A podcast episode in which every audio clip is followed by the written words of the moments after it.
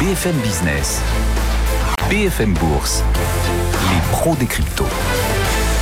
L'avenir est le seul endroit où l'on est certain tous de passer le restant de nos jours et la blockchain contient une fraction de l'avenir. On vous en parle de l'avenir de la blockchain et des cryptos chaque vendredi. Les pros des cryptos, Xavier Fenot avec nous toujours depuis Interactive Trading. Alexandre Stachenko vient de nous rejoindre aussi. Bonjour Alexandre. Bonjour Guillaume. Co-fondateur de Blockchain Partner, directeur blockchain et crypto pour KPMG France. Et puis Owen, bien sûr, comme chaque vendredi, Owen Simonin. Bonjour Owen, à distance aujourd'hui. Bonjour. Depuis euh, Just Mining, connu aussi Owen, bien sûr, pour sa chaîne YouTube Asher H a-S-H-E-U-R. Bon, séance compliquée aujourd'hui, très compliquée. Vendredi noir sur euh, les marchés, un Black Friday au sens propre sur les marchés actions. Et on voit que sur les cryptos, en tout cas sur le Bitcoin, Xavier, c'est aussi le cas. Le Bitcoin qui recule assez nettement, actuellement à 54 000 dollars. Qu'est-ce que la tendance du jour sur le Bitcoin et les cryptos vous, inspire? Quelles leçons peut-on en tirer? Ben, c'est vrai que le Bitcoin en fait était déjà sous pression baissière depuis maintenant deux semaines, alors à très court terme, et c'est vrai que ces inquiétudes autour du, du variant d'Afrique du Sud accentuent un peu le mouvement. D'ailleurs, on se posait la question est-ce que c'est une couverture contre l'inflation euh, ou éventuellement une valeur refuge face à éventuellement un, un, un, moment de stress sur les marchés traditionnels? Donc pour le moment non. C'est vrai que le Bitcoin en fait oscillait autour des 65 000, 58 000 dollars. On avait vu que depuis le 8 novembre, on a marqué en fait un point haut et ensuite on a eu des plus hauts de plus en plus bas. À chaque fois qu'on a essayé de rebondir, finalement, on s'est arrêté en dessous des précédents plus hauts, ce qui montre qu'on avait quand même une petite pression baissière euh, sur le Bitcoin. Mais pour autant, ça s'est pas propagé forcément à l'ensemble de la capitalisation totale, puisque finalement, depuis 10 jours, bah, rien n'a changé. On est toujours autour des 2500 milliards de dollars sur la capitalisation totale. Donc, on voit que le marché finalement est en train de se diversifier en trois, trois catégories. Il y a les plus faibles qui sont délaissés et qui le sont encore plus avec cette pression autour euh, de ce variant. On a également celles bah, qui euh, surperforment. On a euh, noté euh, notamment dernièrement tout ce qui est autour de métaverse avec des performances incroyables. Euh, J'en note deux par exemple, Sandbox qui a fait x10 quand même. On a également Mana qui a fait x7 depuis fin octobre, et on est toujours sur des records historiques. Donc en fait, il y a un écart qui était en train de se creuser déjà avant euh, cette pression baissière euh, suite au variant, euh, et cet écart est en train de se creuser encore plus maintenant. Et pour rappel, le Bitcoin ne représente maintenant plus que entre guillemets 40% du marché. En début d'année, c'était 70% du marché. Donc on peut pas forcément en fait se, se référer à ce qui se passe sur le Bitcoin pour voir ce qui se passe sur l'ensemble du marché. Donc, effectivement, à court terme, oui, c'est anxiogène, hmm. mais de manière large, il n'y a pas forcément de, pour le moment de remise en question de tendance moyen terme. Après, il faut voir au cas par cas. Il y a un proverbe africain qui dit qu'un arbre qui tombe fait plus de bruit qu'une forêt qui pousse. Et vous nous dites, il y a une forêt qui pousse aussi aujourd'hui derrière le, le, Bitcoin. Quand même, quand même, Xavier, le Bitcoin qui recule très nettement aujourd'hui. Jusqu'où, d'après vous, cette baisse pourrait-elle aller? Alors, pour le moment, on a cette zone support qui a été enfoncée, euh, tout le monde l'avait vu, autour des 58 000, 60 000 dollars. On a un autre gros, gros niveau, et là, c'est vraiment un niveau moyen terme. Il faudra pas passer là en dessous parce que ça deviendrait vraiment inquiétant pour la tendance à long terme même. C'est les 50 000 dollars. Donc, Là, il va falloir se ressaisir là très rapidement. Je rappelle que le marché des crypto-monnaies, on va passer en dur week-end si on traite les cryptos parce que ça cote à 24 et 7 jours sur 7. Donc, il va falloir voir euh, comment va se comporter euh, le marché au cours de ces deux prochains jours, trois prochains jours. Mais ce qui est certain, c'est qu'on a enfoncé cette zone des 58 000, 60 000 dollars. Il faudra vite se ressaisir pour éviter d'aller beaucoup plus bas, c'est-à-dire 50 000. Mais euh, voilà, je doute pour le moment. Je reste quand même encore optimiste, hein, pas euphorique, je vous le disais il y a deux semaines, optimiste mais pas euphorique. Là, ça sera optimiste mais pas paniqué non plus. Bon, et, vous diriez que cette baisse, ça peut être l'occasion d'investir après les récents records pour ceux qui auraient raté les records. Ça pourrait être une fenêtre de tir, un bon euh, market timing? Oui, même avant euh, d'ailleurs la, diffusion de cette news du, variant, hein, il est jamais trop tard pour s'y intéresser. C'est une classe d'actifs comme les autres. Comme je le disais, en fait, il y a des winners et des losers. Le Bitcoin peut baisser. Il y en a d'autres qui peuvent faire du x10 ou du x7. On l'a vu avec les métaverses, ce sujet-là, ces, ces, derniers jours. En fait, le tout, c'est d'avoir une exposition raisonnable selon les phases de marché, de ne pas insister là où ça fonctionne pas, parce qu'il y en a qui ne fonctionnent pas. Je pense à Tezos, Cardano, qui était déjà délaissé ces dernières semaines et ça l'est encore plus aujourd'hui.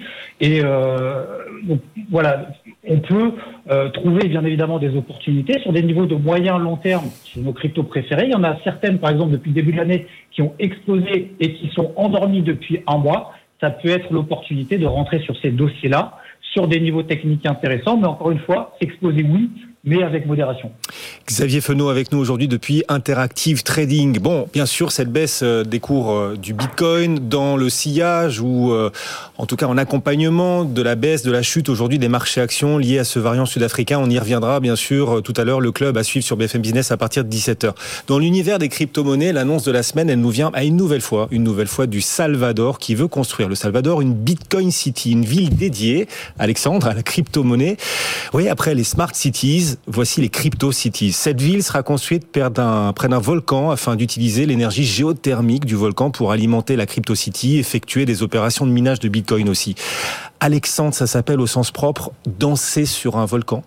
Oui, il y a un peu de ça. En fait, ce qu'on voit, c'est que le président salvadorien Nayib Bukele, il est en train de mettre tous ses œufs dans le même panier. En tout cas, il est en train de faire un pari qui est très ambitieux. C'est-à-dire que là, juste cette année, on est passé de Bitcoin qui était utilisé sur une plage euh, qui est El Zonte à Bitcoin monnaie légale, euh, à Bitcoin accepté dans beaucoup de commerces. Finalement, euh, l'obligation maintenant de à un milliard de dollars, dont la moitié servira à acheter du Bitcoin pour l'État, et maintenant la Bitcoin City. On est vraiment sur un pari qui est très ambitieux de la part de Nayib Bukele. Donc, j'allais dire euh, tant mieux pour lui si ça se passe bien, mais euh, si ça se passe mal, euh, évidemment, je pense qu'on peut s'inquiéter de son avenir politique.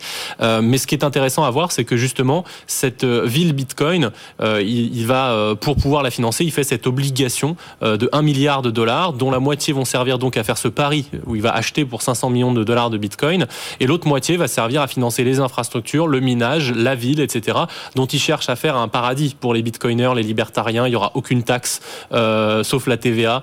donc c'est vraiment un endroit et là, vraiment Naïb Boukele il veut inviter euh, les étrangers, les startups, les entrepreneurs à venir s'installer au Salvador. Beaucoup de gens et il y en a parmi parmi parmi eux qui sont français qui sont allés à la conférence la semaine dernière euh, Adopting Bitcoin au Salvador reviennent du Salvador en disant qu'ils sont euh, dragués par les différents ministères parfois pour venir s'installer chez eux, que l'expérience au Salvador a été vraiment super et donc ça peut ça peut faire mouche pourquoi pas, sachant qu'on voit que ça commence à avoir des répercussions aussi aux États-Unis avec les, les, machines à Bitcoin qui sont installées, les maires de New York, de Miami qui acceptent le Bitcoin pour leur salaire.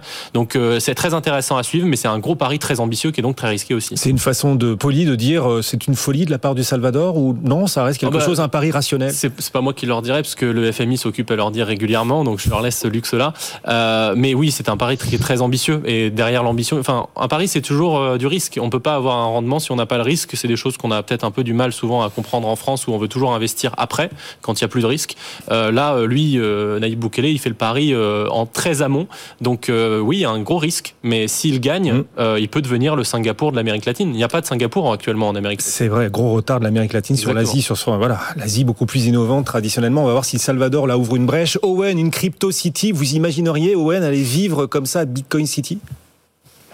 Alors, pour, le coup, je, n'y ai pas encore été, donc ce serait compliqué de, me positionner. Par contre, on, on, peut quand même, alors difficile de, de, de, compléter les informations qui ont déjà été. Euh, euh, enfin, le, sujet a bien été balayé du coup par Alexandre. Par contre, c'est vrai et on s'en rend compte. Le ministère vient draguer différents bitcoiners dans le monde entier et ça ne s'arrête pas simplement à la venue de quelques Français, euh, notamment Sébastien qui était venu sur ce plateau de la société Big Block Data Center. Ça va même au-delà de leur simple venue au Salvador, mais ça va également sur les réseaux sociaux, dans le sens où le ministère s'adresse carrément à certains bitcoiners en direct en leur disant pourquoi n'êtes-vous pas déjà là? Pourquoi n'avez-vous pas déjà déplacé votre entreprise et votre vie en général? On vous attend de pied ferme et on va créer une ville où tout, et ce sont les mots du président Naïb Bukele, tout sera dédié au Bitcoin.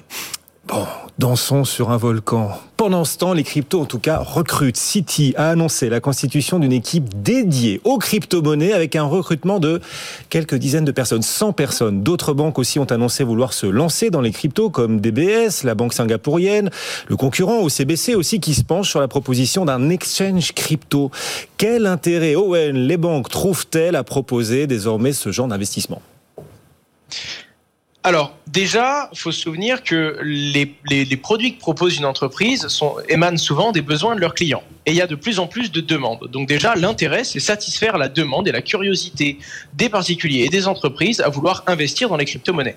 Ensuite, il y a également le fait de, de, se positionner dans le progrès, c'est-à-dire de fournir de nouvelles solutions et également d'ouvrir de nouveaux types de rendements que ne proposent que les crypto-monnaies. Ça permet de mettre à jour technologiquement et de montrer que certains établissements bancaires veulent être en avance de phase. Et pour finir, ça va être capter des volumes parce que mine de rien, petit à petit, étape par étape, les volumes du monde des crypto-monnaies sont de moins en moins ridicules, deviennent significatifs et donc capter ces volumes et une commission sur ces volumes est donc évidemment un produit que les établissements bancaires commencent à considérer très sérieusement, voire même commencent à établir, puisqu'on a du coup ces positionnements qui sont en train d'être faits et ces nouveaux produits qui sont en train d'être établis. Est-ce qu'il n'y a pas un tout petit côté schizo quand même? Les acteurs bancaires, Alexandre, critiquaient toutes les crypto-monnaies auparavant et les voilà de plus en plus nombreux, ces acteurs bancaires, à se pencher dessus?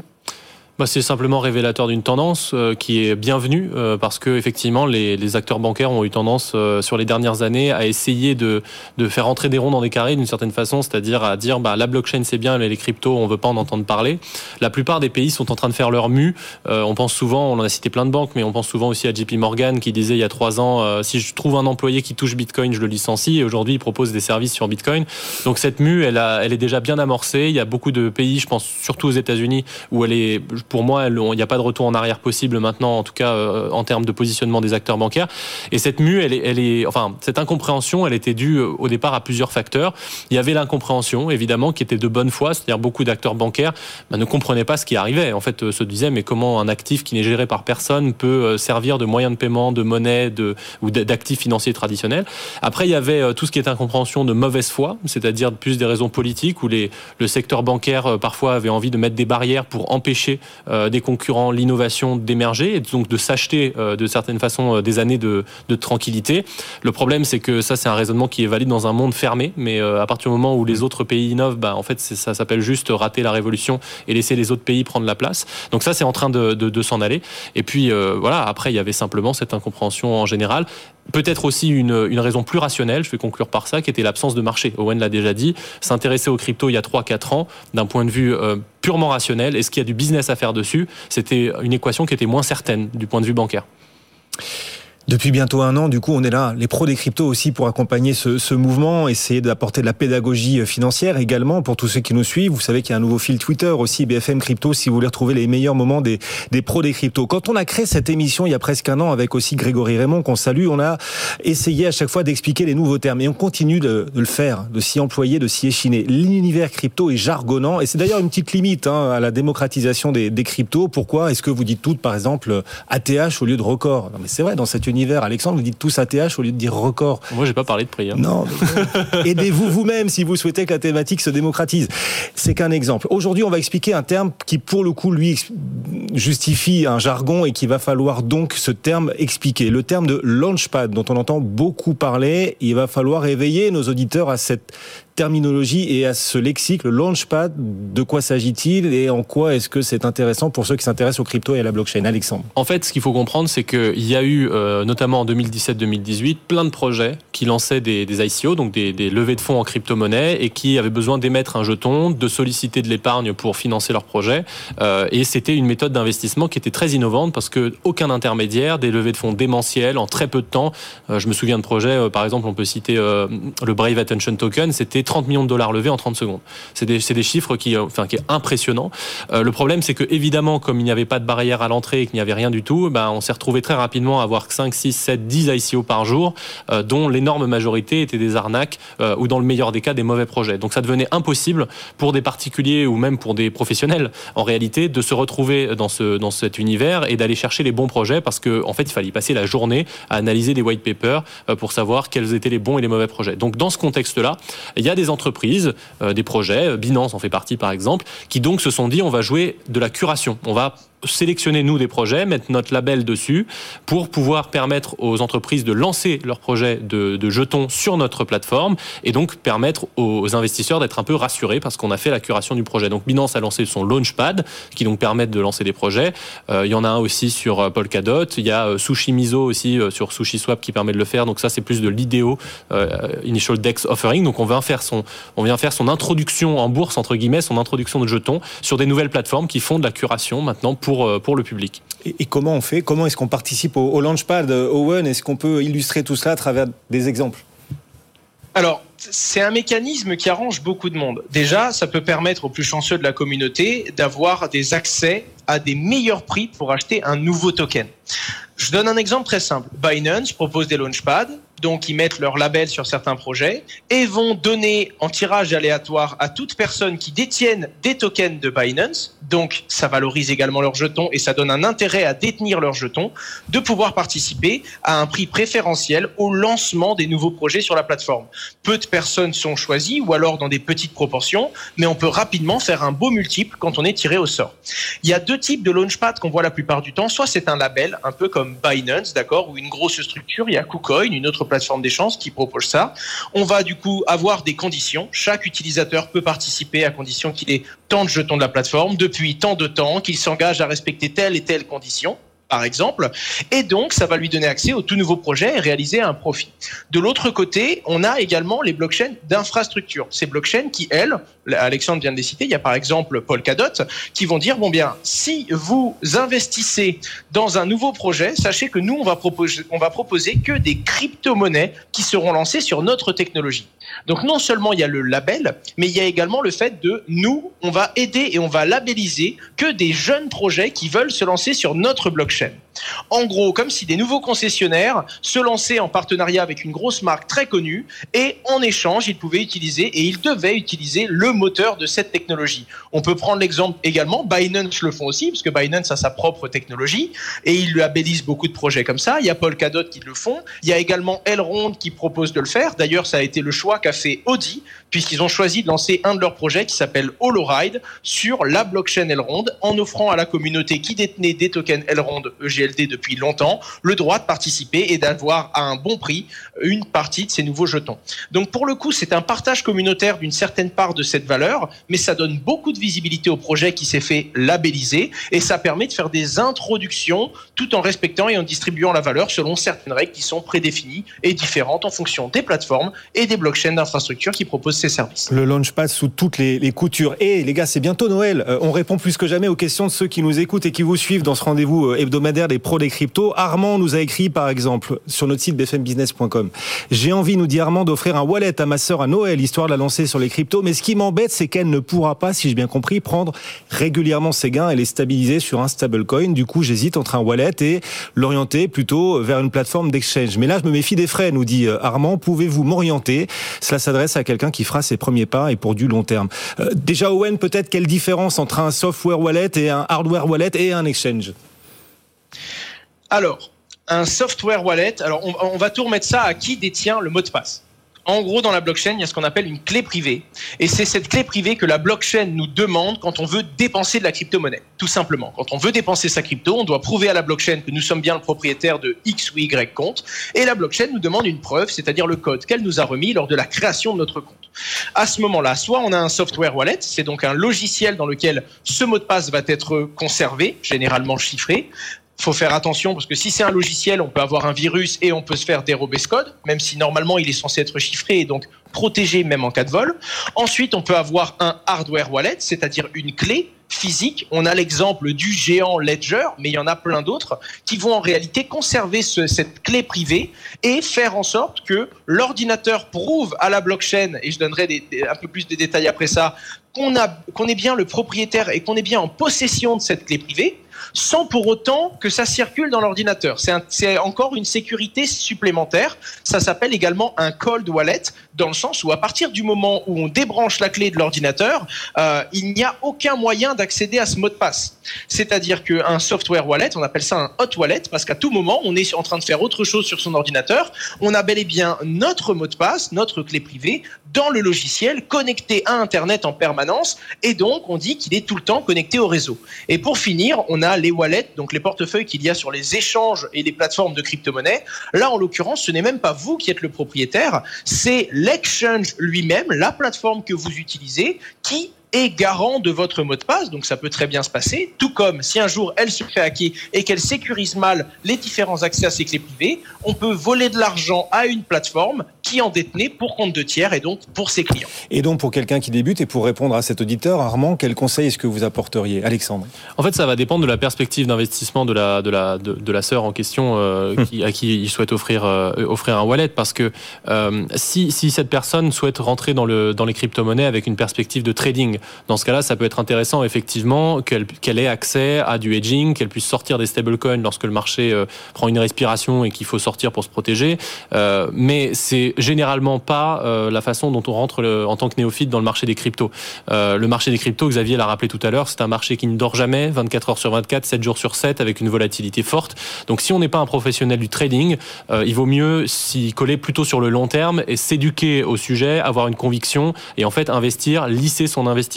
Et donc dans ce cadre-là, en fait, euh, j'allais dire, c'est même d'une certaine façon une mauvaise idée d'avoir accès à des stablecoins parce que ça peut gérer, générer pardon, des comportements que tout le monde a eu, que quand on est néophyte dans la crypto, on a, on a tous fait ça, c'est-à-dire paniquer, vendre et puis se rendre compte que ça reprend 15% derrière et qu'on a perdu euh, l'équivalent de 15%. Donc pour faire ces investissements sur le long terme, bah, les conseils sont assez simples et en plus il y a même des, des plateformes en France hein, qui sont labellisées par l'AMF qui permettent de le faire. Je pense en particulier à Bitstack, je pense à Stackinsat, euh, qui sont des entreprises qui permettent de rendre ça de manière tout à fait transparente pour les, pour les gens.